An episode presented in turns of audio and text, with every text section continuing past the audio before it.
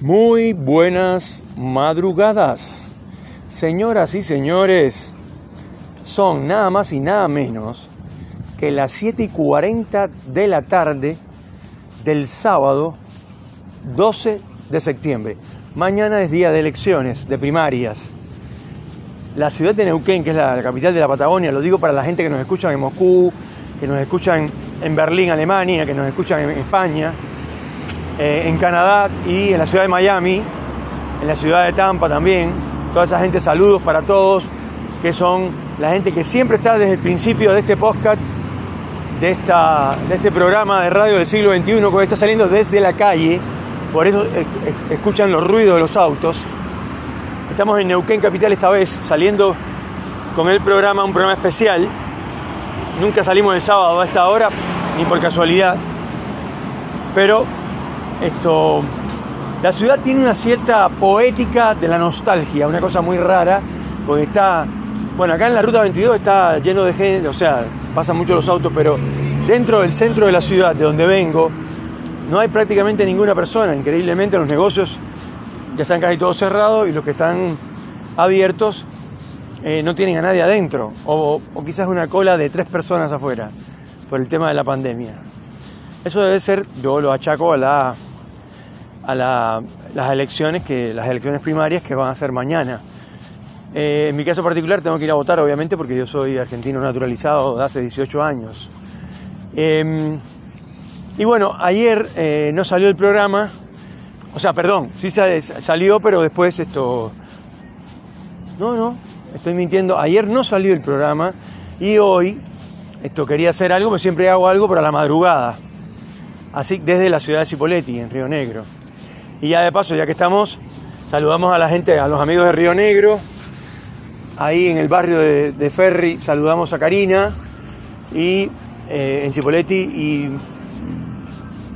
después en Fernández Oros saludamos a Don Cacho, el diseñador, y en Allen a la familia García, en Roca a Karina, otra amiga de toda la vida, que siempre saludo, y por supuesto al gran Tony, choferazo, genio total, que por supuesto que cuando dejamos de vernos un par de días, cuando lo veo como que lo extraño, ¿no? Lo veo y veo como si fuera mi familia, porque todos los días conversamos y, él es el chofer del transporte público. Y bueno, el, digamos que el tema de hoy no es un tema así específico, sino que quería, primero quería esto, saludar a todos nuestros oyentes, que la verdad que digamos que cada vez aumentan más, sobre todo acá en Neuquén Capital y en, otras ciudades también. En Miami ha aumentado la cantidad de oyentes también y en, en la ciudad de Tampa ahí tenemos un pequeñito equipo de creativos al cual le mandamos un saludo muy fuerte. Y nada, sábado a la noche, muy pocas veces estoy el sábado a la noche en mi ciudad, que es Neuquén, y como siempre he hablado en otros capítulos, sobre todo en la primera temporada, em, porque esto es Salvador de Noche, segunda temporada. En la primera temporada hablé, hice un par de capítulos sobre el tema energético de los días. Eh, y por ejemplo, hoy es sábado y la verdad es que eh, se respira otro, otra energía. Acá en el bajo de la ciudad hay más autos, ustedes los están sintiendo que pasan, el ruido que hacen pero esto uno siente que es como un día que tiene cierta, cierta festividad, ¿no? El sábado. A mí me gusta más el viernes por lejos, pero tanto el viernes como el sábado tienen algo de, festejo, de, Yo no sé cómo, cómo hacen los, la, gente joven ahora, los, digamos, esto, mayores de 18 años, quizás más chicos también, que antes iban al acá se le dice boliche a la discoteca, a bailar, eh, y ahora eso está prohibido, no se puede, y por eso eh, hay tantas fiestas clandestinas. Pero la verdad es que hay que cuidarse, porque viste que siguen apareciendo nuevas, nuevas esto, cepas del virus, es una cosa increíble, y bueno, la población se va vacunando, pero aún falta todavía. Hay mucha gente que tiene la primera y, hay gente que le falta la segunda, mucha gente que le falta la segunda. Yo, gracias a Dios, tengo las dos puestas ya, las dos AstraZeneca, con una diferencia de dos meses entre una y la otra. Y ya hace 15 días más o menos que me puse la segunda. Y bueno, esto. En el, día de hoy vamos a, a comentar sobre el tema de vendedor y el comprador que parece un tema simple, un tema común, un tema cotidiano, pero no es tan cotidiano, no es tan común y es bastante difícil de hecho. Eh, hay un tipo de comprador que tiene toda una estrategia, tiene, es de, la escuela, de la vieja escuela judía, diría yo. Por eso los judíos tienen tanta fama de mercaderes, de comerciantes. Eh, pero bueno, cada uno tiene lo suyo. Los tanos también, los italianos también son terribles para vender y comprar. De hecho, los judíos dicen que ellos venden a su mamá, no tienen ningún problema en venderla, eh, pero los italianos venden a su mamá, pero cuando la vas a buscar no está. Entonces, si un judío dice eso de un italiano, imagínense qué irá de los demás. Pero los judíos tienen una estrategia ancestral de venta y por ejemplo hay tipos, por lo menos acá en la Argentina, yo no sé en otros países cómo se maneja eso, pero me parece que es más o menos lo mismo, que pongamos por ejemplo que el, vendedor, o sea, en este caso, eh, la persona que está, que está vendiendo llega donde está un judío o cualquier persona. Yo para poner el ejemplo este, y le dice, mira, el, el auto, el carro, el coche, como quieran llamarle, el auto es de es, bueno, es, bastante ya un poco viejito, es de 2008, por decir un ejemplo. Está en muy buenas condiciones y yo lo vendo en, no sé, 250 mil pesos argentinos.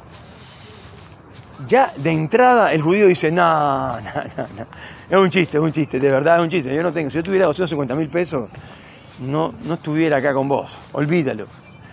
Esa cifra, pero de verdad, ¿eh? olvídala porque eso es imposible. Ese auto en las condiciones que está, yo te daría ahora mismo en mano 120 mil. Entonces el que lo vende dice, no, no, no, está bien, ok, me parece bárbaro. Esto, bueno, che, nos, vemos, chao. Y no, pero pará, pará, pará, ¿y cómo, cómo, cómo me dijiste? Mira, yo te hago una oferta. Eh, ¿Qué tal 200 mil? Entonces el otro dice, no, no, me sigues matando. No tengo ni para comprar la leche de los niños. Si yo te voy a comprar el, el, auto es porque no me queda otra, y además porque me dijeron que estaba muy bueno y ahora lo veo y la verdad que está muy caído. Dice, 200 mil es demasiado. Yo lo más que puedo darte son 150 mil. Entonces, Acuérdense que inicialmente el auto costaba 250 mil pesos.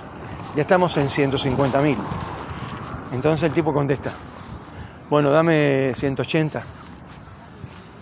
Y el otro le dice, bueno, dale. Y le da 180 mil. Eso es negociar, pero hay que tener mucha cara de palo para negociar así en esos términos, eh, pero eso lo hacen, es parte del oficio del vendedor y y el comprador, ¿no? Se regatea todo y a todo se le baja el precio, aunque sea por, por oficio puramente, o sea, aunque él sepa que están vendiendo el producto, no importa si es un automóvil o lo que sea, en un muy buen precio, igual lo rechaza y dice que no y forma todo un quilombo y diciendo que la, familia no tiene ni para comer, eh, y estamos hablando de un tipo que, o sea, en el ejemplo, es un ejemplo, ¿no? Es hipotético, pero Hablamos de un tipo que tiene mucho dinero, sin embargo dice que no tiene comida y todo lo demás para hacer toda una subconsciencia en el que vende para que el que vende baje el precio. Entonces, en el capitalismo, va, siempre existió, en otros sistemas también, eh, la venta y la compra. Pero la gente que tiene cierta cantidad de dinero, clase media, clase media alta, eh, no suele, no todo el mundo, pero la mayor parte no, no suele eh, decir, o sea, tú le dices, el auto vale 250 mil, el tipo saca 250 mil y te los da, y punto, se acabó, se cerró. Pero después están estos pillos, para decirlo de alguna manera, que todo el tiempo están regateando. La mercadería, lo que sea, no importa. Hay un ejemplo, por supuesto que no voy a mencionar, pero es un ejemplo de la vida real, que me contaron que un, un hombre de acá de Neuquén, de acá de, de esta zona, se fue a Chile en un Mercedes-Benz y eh, eh, había en, el plazo fronterizo entre Argentina y Chile, había un chileno que estaba vendiendo garapiñada. Garapiñada, eh, para los que no saben, es un maní que, le echan por afuera caramelo, un caramelo derretido y eso después se pone crocante y es dulce y a la vez tiene el, el sabor del maní que está dentro. Entonces, lo vendía a 50 centavos de dólar y este argentino que andaba en Mercedes-Benz le dijo, no, pero eso es muy caro, ¿por qué no me rebajas un poco? Entonces el chileno se enojó y agarró todas las, todos los coches y se los llevó. Entonces, eh, o sea, tú dices, pero ¿cómo puede ser tan ridículo un tipo? Bueno, pues así, la gente que tiene dinero, la mayor, no todos, pero la gran mayoría defienden, regatean todo y no quieren pagar, y los que más pagan, así normal, sin discutir, sin pelear, sin, sin formar ningún tipo de estrategia para que le bajen el precio, son la gente que menos tiene. Eso parece contradictorio, pero es así. Señoras y señores, esto fue Salvador de Noche desde las calles de Neuquén Capital. Un abrazo y que mañana en las elecciones gane alguien que sirva para algo en este país.